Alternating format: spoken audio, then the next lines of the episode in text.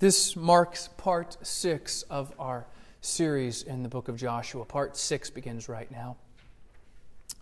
And of course, if you've been here for the first five episodes of sort, you know that this story is concerned with one major issue, and that is land.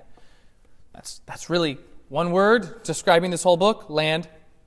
Beyond the, beyond the battlefields of Joshua, because we normally think of Joshua as the story of the conquest, and it is. But beyond the battlefields, we remember that this is part of an ongoing story. This is uh, a sequel to the Torah, the Pentateuch, the first five books of the Bible, uh, a sequel to God redeeming his people out of Egypt, out of slavery, out of bondage, and then fulfilling his promises, promises that they've been waiting for centuries to be fulfilled, will be fulfilled now, will be fulfilled here in the story of Joshua. That God will give the people the land that he promised their ancestors and will give them rest. It is an invitation to us all as Jesus' words echo this, this desire for rest, rest for our souls. Come to me, all you who are heavy burdened, and I will give you rest. For those of us looking for rest, rest beyond this world and in this world can be found in Christ alone, no one else and yet he offers it for all who come. And so, that's the backdrop of this story. And we begin in chapter 4, verse 1. When all the nation had finished passing over the Jordan, the Lord said to Joshua, Take 12 men, that's important, from the people, from each tribe a man, also important. Verse 3, and command them, saying, Take 12 stones from here out of the midst, notice the location, out of the midst of the Jordan, that's where they're taking the 12 stones, also important, from the very place where the priest's feet stood firmly, and bring them over with you, and lay them down in the place where you lodge tonight. Then Joshua, called the twelve men from the people of Israel, whom he had appointed, a man from each tribe. And Joshua said to them, Pass on before the ark of the Lord your God into the midst of the Jordan, and take up each of you a stone upon his shoulder, according to the number of the tribes the people of Israel, that this may be a sign among you when your children ask in time to come, What do those stones mean to you? then you shall tell them that the waters of the Jordan were cut off before the ark of the covenant of the Lord. When it passed over the Jordan, the waters of the Jordan were cut off. So these stones shall be to the people of Israel a memorial forever.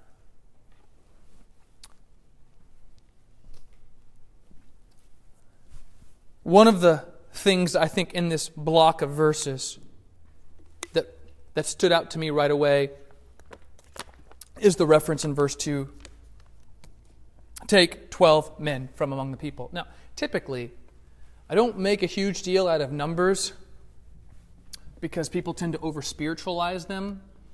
And that's not a good thing. Like people say, oh, you know, I was reading and I noticed the Ark of the Covenant, or excuse me, rather, I realized Noah's Ark had three levels. Why do you suppose that is? Oh, I know why it is. It's because it represents each member of the Trinity.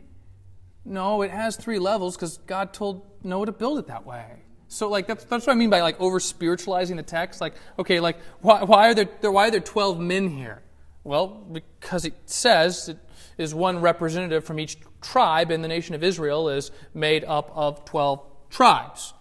And, and, and yet, this is Really important. It's an obvious point here, but a reminder to us all, and that is the reminder of this issue called unity. One that came up a few weeks ago. Twelve tribes make up this nation. Not six or eight or nine and a half. Twelve. It's an obvious point, but one, one worth mentioning multiple times in this text.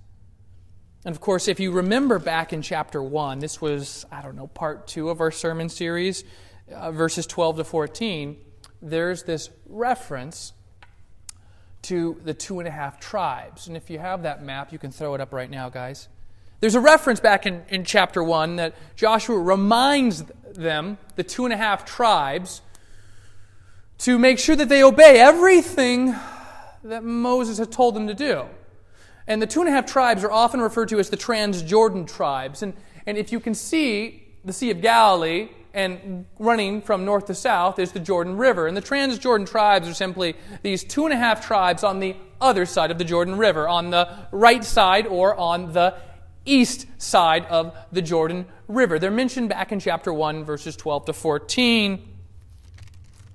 The half tribe of Manasseh, and then the tribe of the Reubenites and the Gadites. And of course, we also explained a couple sermons ago the understanding what, because it's, it's a 12, 12 tribes, right, make up this nation. And yet, Manasseh, which was one of Joseph's sons, they have this massive tribe that is essentially divided into east and west. And as we discussed a few weeks ago, even within the tribes, there are clan divisions going on where, yes, Manasseh might be our father or our, our, our great grandfather, our great great grandfather, but then we side with, all right, Manasseh had different children, and maybe these, these sets of sons, they're over here, and these sets of sons are over here. And so there's these tribe divisions. Okay? Unity is an important part throughout this story, and it's going to come up again today. Because there is the tendency for us to, and for them, to be lone rangers. And that's, that's a huge tendency today within the consumerism that is the American church to just go it alone. Don't need other people. Just, just do my own thing. Don't need to be part of a local church. Just, just doing my own thing. Don't have to be accountable. No one's going to hold me responsible. And so you see the two and a half tribes there. You can kind of see below Gad. We, we cut some of them off. But that's, that's where they are. They're, they're the Transjordan tribes. And it goes all the way back, really. The, the reason we have these two and a half tribes goes back to Numbers 32. Numbers 32 serves as such an important anchor point to, to really give some context here. Otherwise, the reference to verse 2 in chapter 4 won't make as much sense. But you go back to Numbers 32, and these Transjordan tribes are having a conversation with Moses. So we're, we're taking a flashback. Moses is still alive at this point. And essentially, they tell Moses, Hey, Moses, we don't want to cross over the Jordan. Say what? I imagine would be Moses' response. God, because, and the reason is because God, God told them to. But these two and a half tribes, they say, we don't want to cross over the Jordan. We're fine right here. I'm paraphrasing much of Numbers 32 for the sake of brevity, but they say, we're good right here. This is perfect. We've got lots of animals. We like it. They like it. It's all good. We want to stay here. And, and Moses, when you read Numbers 32, he's a little upset. He's, he's upset. In fact, in verse 6, and I'll read it verbatim, he says to the people of Gad, the people of Reuben, Shall your brothers go to war while you sit here? Why will you discourage the heart of the people of Israel from going over into the land that the Lord has given them? Yeah, of course you're good. You already have your land. Of course you don't want to go over. You don't want to get your hands dirty. But more than that, why are you discouraging the heart of the people? That's the phrase he uses. And he goes on to say, Your fathers did this exact same thing. Your fathers did this exact same thing. And, and the word he uses is, and they discouraged the heart of the people. And it's a reference back to when the spies were sent out into the land. To the spies, they came back, and of course, Joshua and Caleb were the only ones that had a good report. The only ones that had a good report. Everyone else had a bad report, and what they were guilty of, other than a bad report, is, according to Moses here in Numbers 32, was discouraging the heart of the people.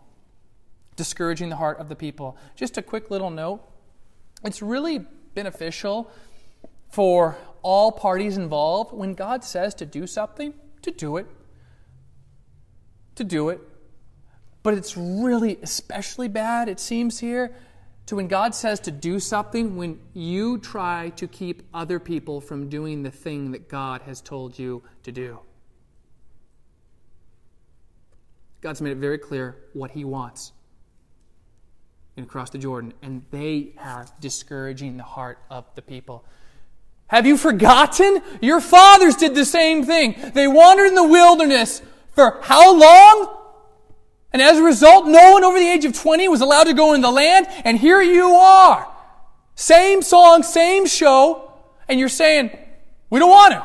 and you're discouraging the heart of the people. And of course, they get in this long conversation with Moses, and they say, Listen, that's not what we're doing. We just really want the land. And Moses is really upset here. And essentially, they come to this agreement where Moses says, Fine, you can stay there. The two and a half tribes, the Transjordan tribes, he says, You can stay there. However, when the time comes to cross the Jordan, you better be there.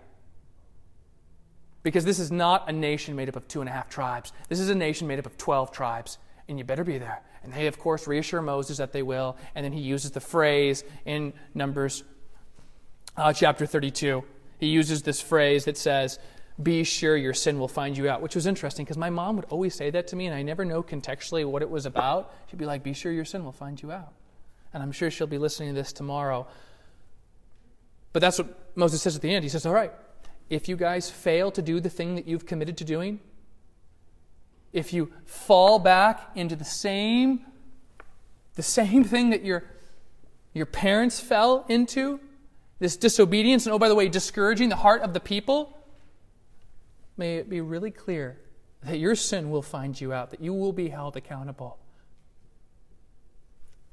remember what God did to their parents God gave their parents a death sentence okay it sounds nicer when you wander in the wilderness right but he condemned them to die there. That's exactly what he did. So this is the, this aspect of unity, kind of important, kind of a big deal. And so when we are in Joshua chapter 4, verse 2, and it says, Take 12 men from the people, from each tribe a man, and then he, once again, in verse 4, says that again, right? Usually when people repeat things, and, and sometimes I'll be up here and repeat things, and people will say, Why are you repeating things? There's a point of emphasis in the same way here it is in the text, right? And the point here, the obvious point, is unity. Unity. Especially understanding the backdrop and why Joshua reminded the people, these two and a half tribes, in chapter 1, 12 to 14, and going all the way back to Numbers 32 as well, because there have been issues, issues, some lone rangers, some people who want to go it alone, do it themselves. That's why. That's why this is important to understand. And so, he says, This is what we're going to do. One representative from every tribe, important, picking up the rocks, carrying them to the bank, setting them up. Why? So when your kids come and they say, Hey, mom and dad, why are those rocks there? You can tell them about what he did, about who he is. Why? Because we need to be reminded. We're prone to forget. Our hearts are prone to wander. That's why. And so, this perpetual reminder, this perpetual memorial is going to be set up.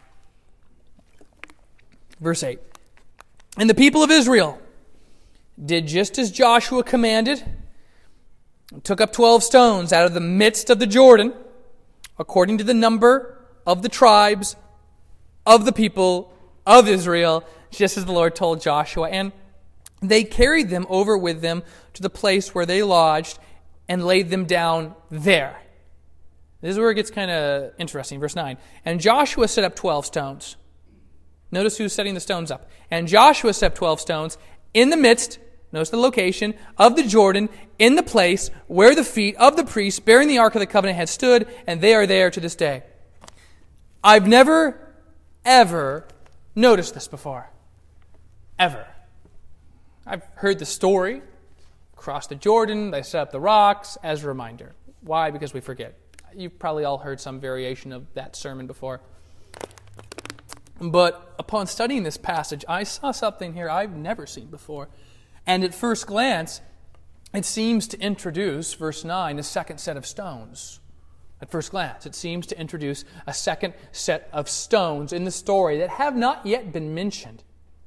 And so the first set of stones would be those that the 12 men, the one representative from each tribe, are supposed to take up from the middle of the river and then set on the bank, according to verse 3, verse 5, and verse 8. And yet, here in verse 9, it describes Joshua as the one setting up the stones in the middle of the river. Never saw that before. So, how are we to understand this? Well, I think the New American Commentary makes a, a pretty good case for this. We're there was there a second memorial? I mean, Joshua is obviously coming, right? According to verse 9, he is setting up stones in the middle of the river, right? If this is the river, this aisle, he's setting them up in the middle, right where, marking the place apparently where the priest stood holding the Ark of the Covenant. Okay? So we, we have the rocks there. But how do we understand this? Well, the New American Commentary, I think, helps, I think, probably give the best explanation, and that is verse 9 probably is best understood within a parenthetical citation, not in a chronological order. In fact, if verse 9 was going to be in a chronological order, it would be back at the beginning of chapter 4.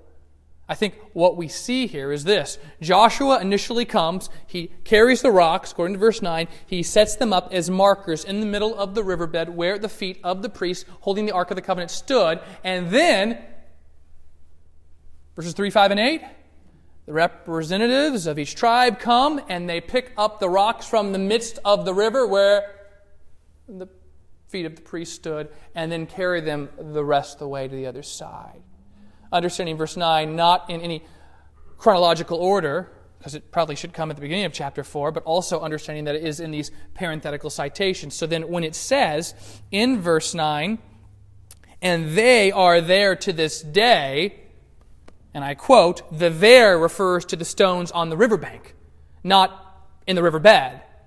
So that when you read verse 8 and it says, and they carried them over with them to the place where they lodge, and they laid them down there.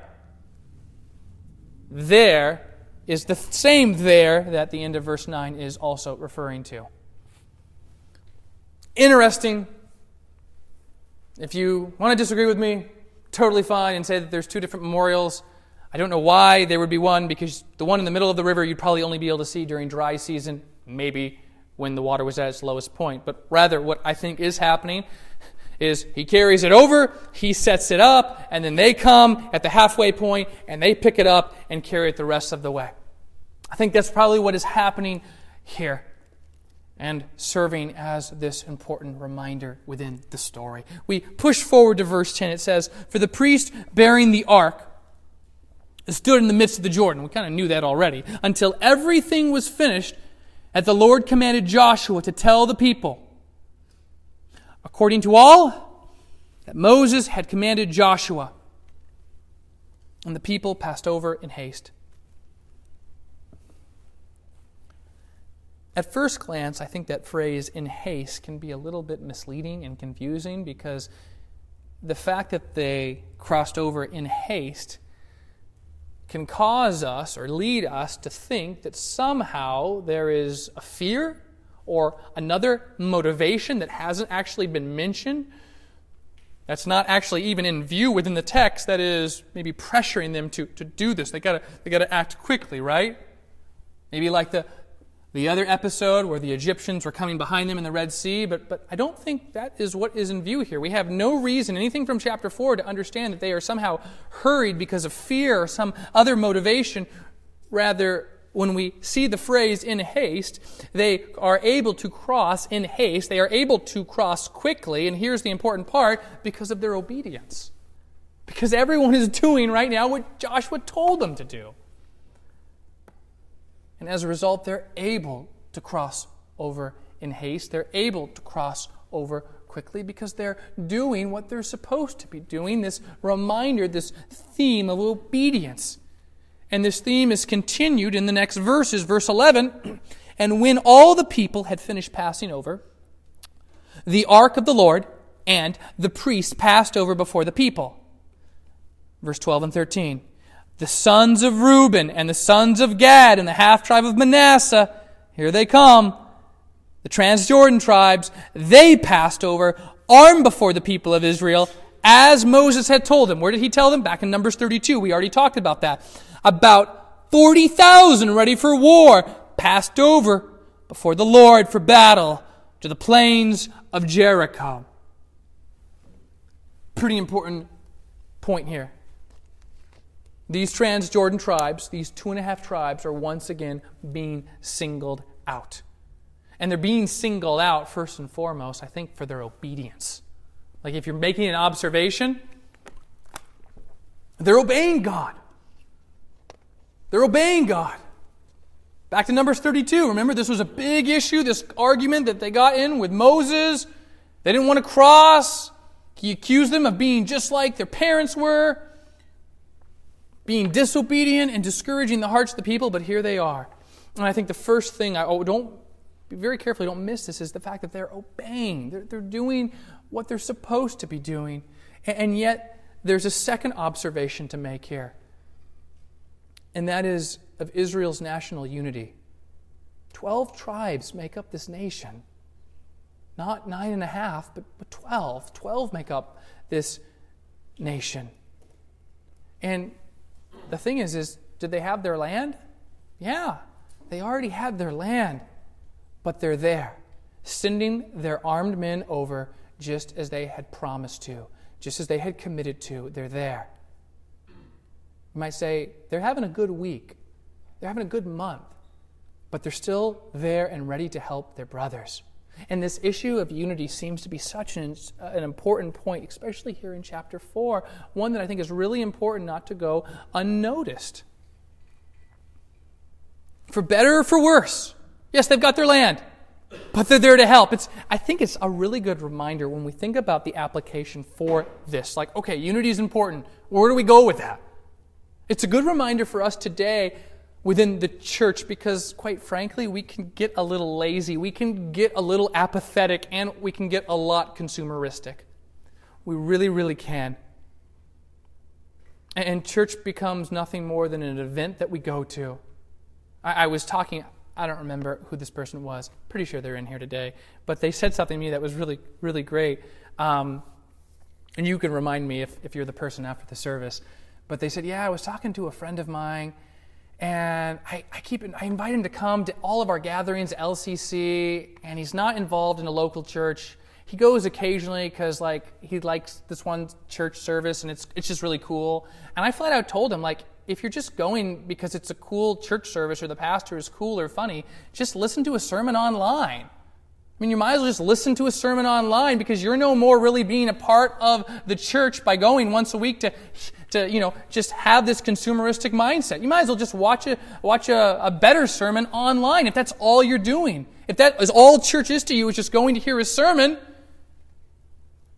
And when he told me that, I said, You're absolutely right this issue of unity is huge and it has such important application for the Christian life, how we should live in day to day community with our brothers and sisters. And for those of you who've ever been a part or come to Lust Free Living that we have, I tell guys all the time we make a commitment for 10 weeks to be brothers, to be a family in this together. We make that commitment. And that commitment's not broken just because, well, you know, we were like, well, we had a really good week fighting sin and battling and dealing with purity. We had a really good week, so I didn't need to. And, and like I said, this is LFL, but this could easily be applied to any church gathering.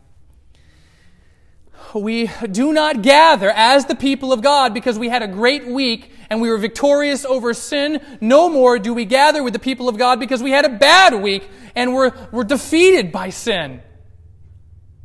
We gather as the people of God because we are the people of God. The, the Transjordan tribes could have easily said, hey, listen, I'm good.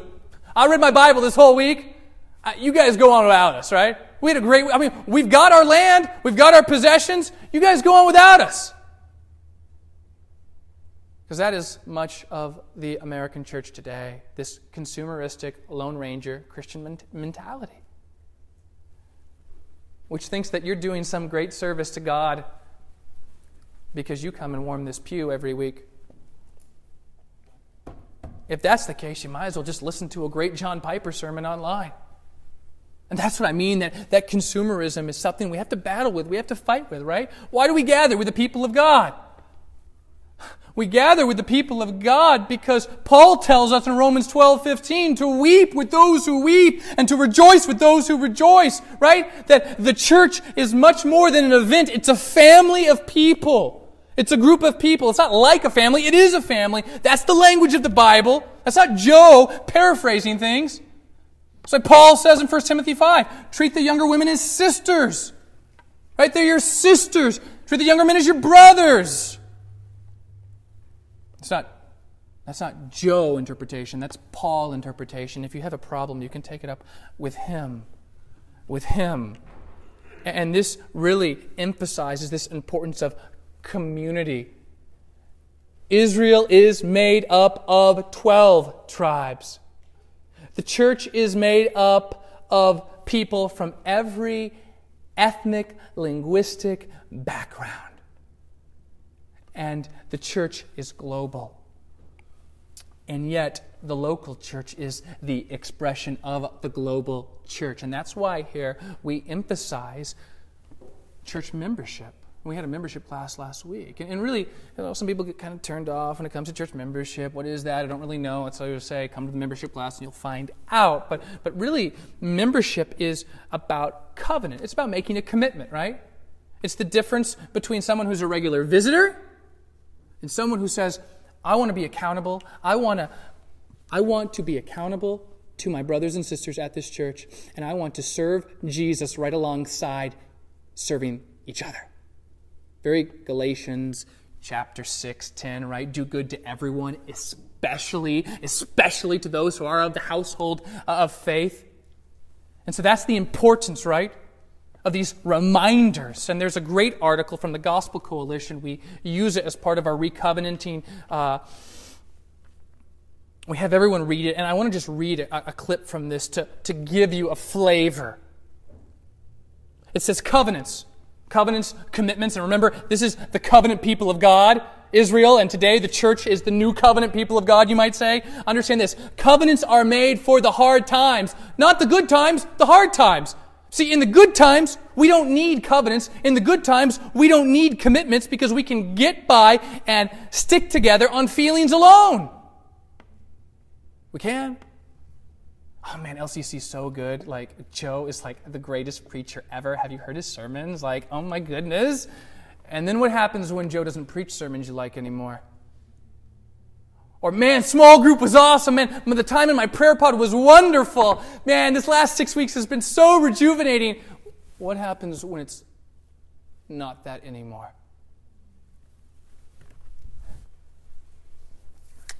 See that, those covenants and the commitments? They're not for the good times. The good times you can get by on feelings alone. They're for the really hard times when you don't want to be committed anymore. The quote goes on to say, But the covenant communities hold us up when we are faltering. They pick us up when we've fallen. They encourage us when we're weary. They wake us when we're slumbering. They draw us out of ourselves. They call us back to our commitments. They call us back to our responsibilities. They invite us back into the garden of Christian community where we grow, end quote. Why? Because it's so easy to just be this lone ranger follower of God. There is a reason that he references it's 12 tribes, a representative from each tribe. You think they don't struggle with unity? I mean, Manasseh is broken in half because of clan divisions, east and west. You think they struggle with this? If this wasn't an issue, he wouldn't have mentioned it.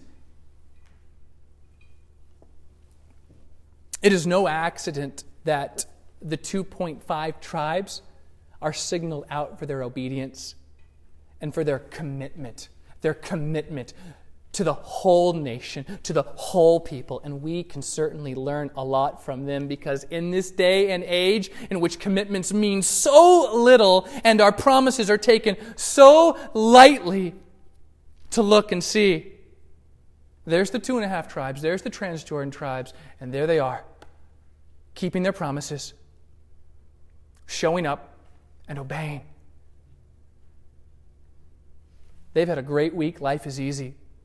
But they're committed because the covenant nation of God is made up of 12 tribes, not nine and a half.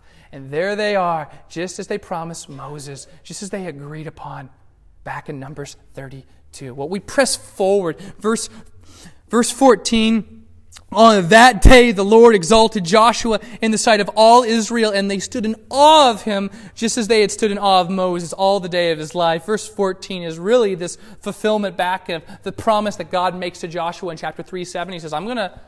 uh, I'm, I'm going to, in effect, make much of you today, Joshua, so that it's clear to everyone that you're my man. And this is in fulfillment to the promise back in chapter 3, verse 7. Joshua is really, in effect, right now, he's the new Moses. And this is a big deal for a people who have only ever known, as we've said, one Moses, one leader, all their days. I mean, we, we have a new president potentially every four years. This is, this is a people for really two generations have only known one guy. And now Joshua, very much, it's clear to everyone through the miracle, this miracle. I mean, just picture that Jordan parting and walking over on dry land. It's clear that Joshua is their man, that he is appointed and ordained by God to be the new Moses. We keep going, verse 15. And the Lord said to Joshua, command the priests bearing the ark of the testimony to come up out of the Jordan. Now, the ark of the testimony is a strange name for it, one that we see here occurring for the first time because we typically call it the ark of the covenant, but here it's called the ark of the testimony. And the testimony usually refers to God's testimony or God's covenant, covenant commitment but it, as we see here in other places, also can be used to describe the ark. Not only the ark, but also the tabernacle. Not only the tabernacle, but even the Ten Commandments themselves. This testimony, this word can be associated and stand in for it. Well, then we come to 19. It says, The people came up out of the Jordan on the tenth day of the first month, and they encamped at Gilgal on the east border of Jericho on the 10th day of the first month. This would have been March, April.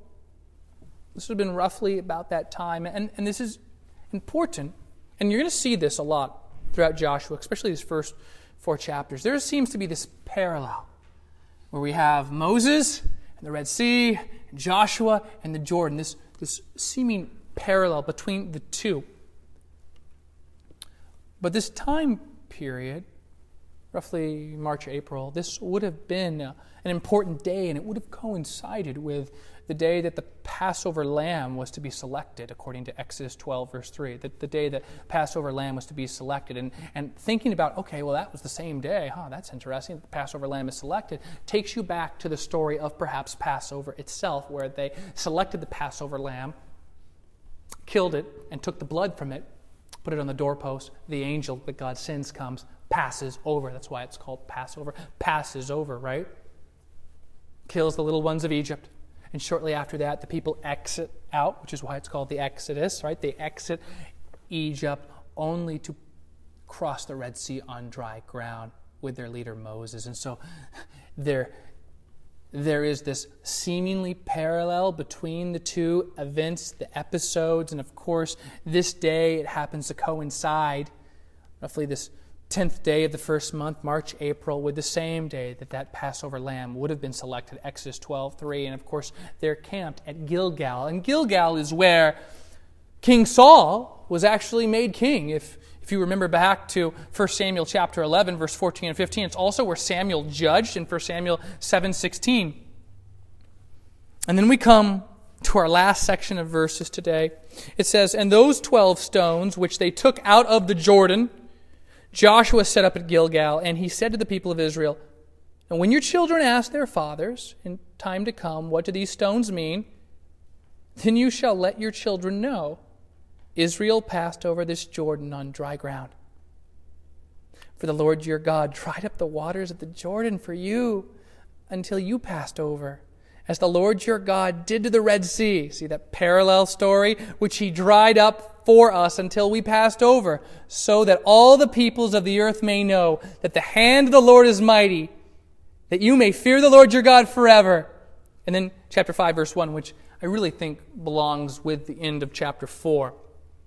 As soon as all the kings of the Amorites, who were beyond the Jordan to the west, and all the kings of the Canaanites, Oh, by the way, Amorites, Canaanites, as we mentioned last week, these terms can often be referred just in a generalized way, not necessarily singling out any certain ethnic background, who were by the sea, heard the Lord had dried up the waters of the Jordan for the people of Israel until they had crossed over. Their hearts melted, and there was no longer any spirit in them because of the people of Israel.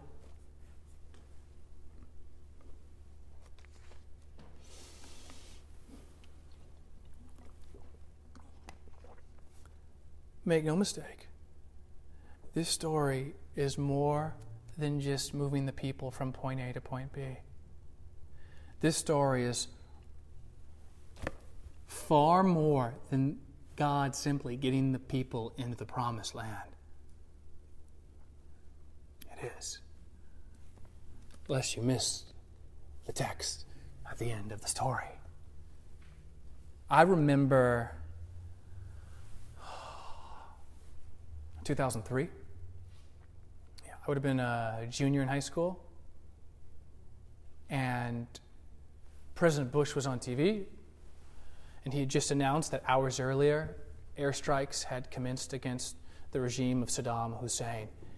And the sky, they had like the night vision camera on, and the sky over Baghdad looked like the 4th of July, and bombs and missiles were hitting it. It was this amazing display of firepower, just weakening and softening up the targets before they rolled in the ground troops.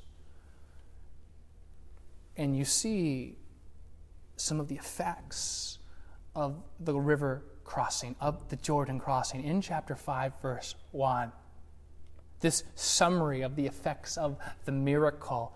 As one commentator pointed out, before Israel has fought a single battle, the entire land is hers.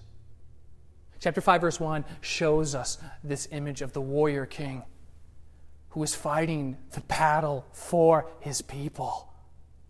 They haven't fought a battle. And the kings of the Amorites and the Canaanites are already defeated. They've already given up. Right? I mean, who can go against this nation with their warrior king? Their warrior God. They've, they've given up, their hearts have melted. Very similar to the story and the account that Rahab tells back in chapter 2. Like, there's no military action. It hasn't happened yet, and they've already been defeated.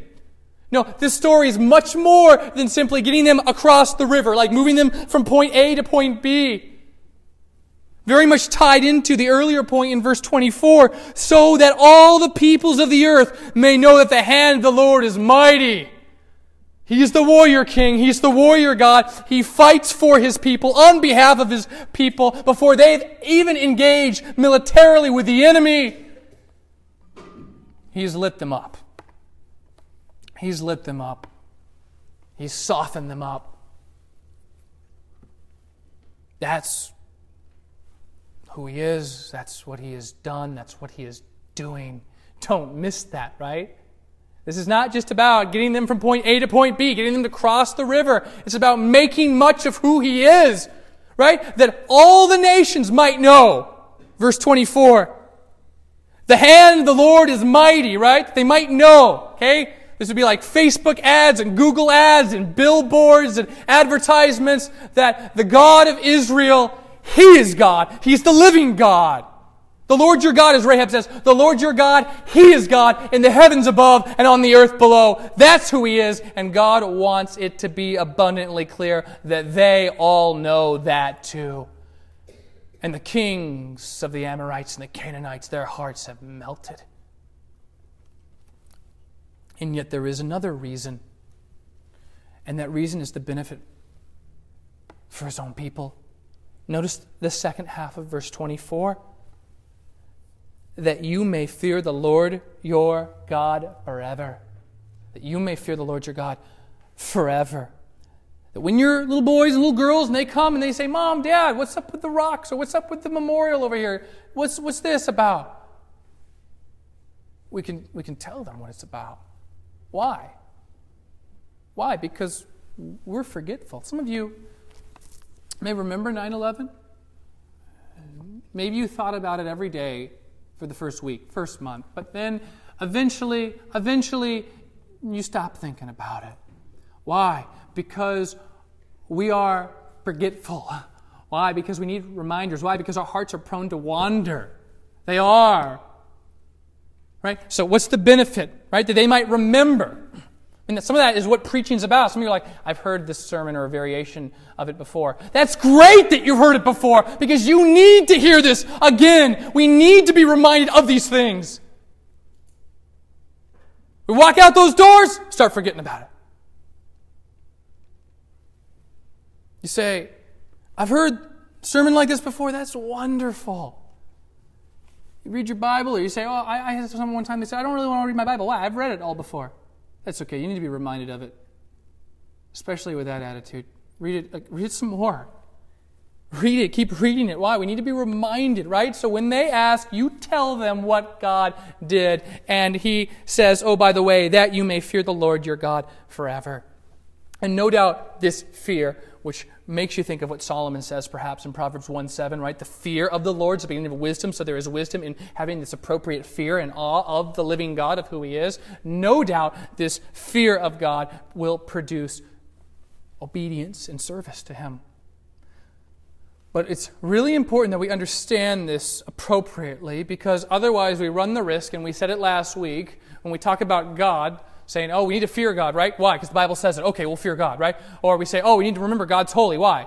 Well, because He's holy, and if He's holy, you need to fear Him, and if you fear Him, you need to obey and serve Him, and if you don't, man, you're here to be in big trouble, right? And thus Christianity comes down and breaks down to nothing more than just Christian morality, like go and be a good person. And nothing more that we need to understand fearing God in the same sense we need to understand God's holiness, right? We're going to fear God.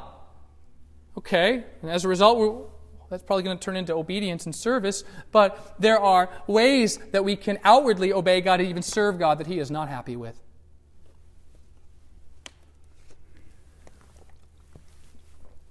I've told some of you guys this story before. John Piper, his son Barnabas, comes to him one day. He says, Dad, can I use the car? Sure, son, you can use the car. What do you want to do? I want to go out and see a movie. I want to see a game. It's really not important, the, the details. But he asks him, he says, can, can I use the car? He says, Sure. But you got to remember, Barnabas, you got to clean the car. You know, you got to you to wash it. And Barnabas is really upset, doesn't want to wash the car. And he begins arguing with his dad, telling him all the reasons why he shouldn't have to wash the car. But Piper sticks with his guns and says, Listen, you got to wash it if you want to use it.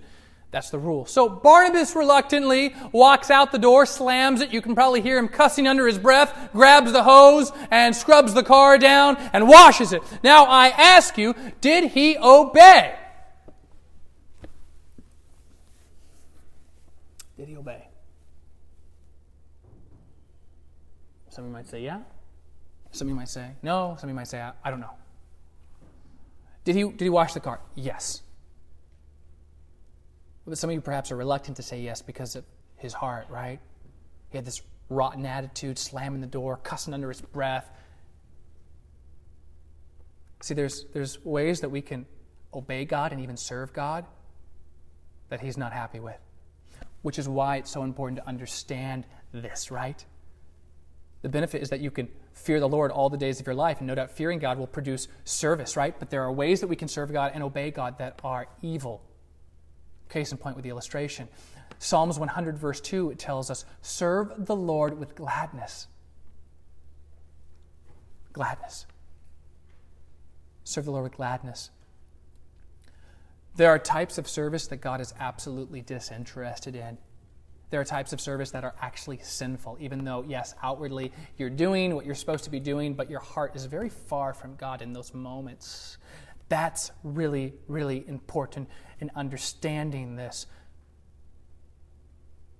Serve the Lord with gladness, right? God loves a cheerful giver who gives from the heart, right? All these things that come back not to the outward action, but rather to the inward joys and motivations. What's the benefit? That you may fear the Lord your God forever. And no doubt fear is going to produce service and obedience, but we know that there's a right and a wrong way to go about serving Him. So going back to the idea of fearing God begins with understanding who are we fearing? You say God. That's arbitrary. Who? Who is He? That's the right question to ask, I believe. We said last week, He is infinitely more valuable than anything in the universe. Gold is pretty valuable because it's rare. God is infinitely more valuable. He is the rarest of all beings. He is totally permanent. Some of the reasons gold is valuable is not only that it's rare, but it's permanent, right? Pretty hard. Not only is he the rarest of all beings, he's totally permanent. He is Alpha, he is Omega, he has no beginning, he has no end, he is the I am. And oh, by the way, unlike gold, he is totally accessible through his son, Jesus, right? Much of the theme of the story is land and rest, and yet this is extended to us, right? In Jesus, totally accessible. Come to me, all you who are heavy laden. I'll give you rest. You want rest? You won't find it following what the world is saying to do. The world is chasing after everything, much in the way that C.S. Lewis describes it. They're like kids in the ghetto making mud pies and they have no idea what it means to take a holiday out at sea. They are far too easily pleased. The problem with the world is not that they desire to be happy, is that their desires to be happy are too weak. He compares them. They're chasing after all these things like sex and jobs and money and relationships. And he says that's essentially the same as like making mud pies. And it gets so much better. And their desires to be happy are just so, so, so weak. When really there's the holiday out at sea. Right? Come to me, all you are all you who are heavy laden, I'll give you rest. And so we understand fearing God. We have to understand who He is. Otherwise, this comes back to the same place it did last week, and that's just Christian morality. Be a good person, nothing more. No, we're going to fear Him. But oh, by the way, who is He? He is the rarest of all beings, rarer than gold, much more valuable than gold, totally permanent, and totally accessible through his Son, Jesus. So when we say fear God, that's what we're talking about. Who he is. Fearing him. That's the benefit, right, of crossing the Jordan. The benefit is understanding who he is. So that when we fear him, it's not simply out of duty or obligation, rather, it's because of who He is. He's better. Listen, you've got to see Him as better, you've got to see Him as more enjoyable. Otherwise, when you apply this to your lives, you'll fear Him, you'll serve Him, and you'll run the risk of not serving Him with gladness of heart, as Psalms 102 tells us to. So, as the band comes, I want to pray.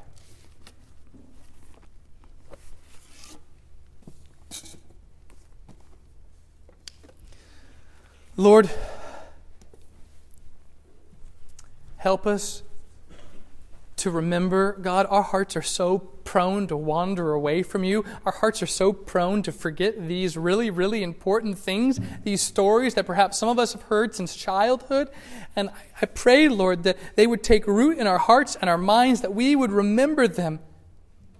Lord, and that we would fear you all the days of our lives, but more so in just doing good things because we should, but doing good things because of who you are and what you've already done for us. Help us, Jesus. Thank you, God, for these reminders. We need them. I need these reminders. And thank you that you are the warrior God, the warrior King who battles for his people. Amen.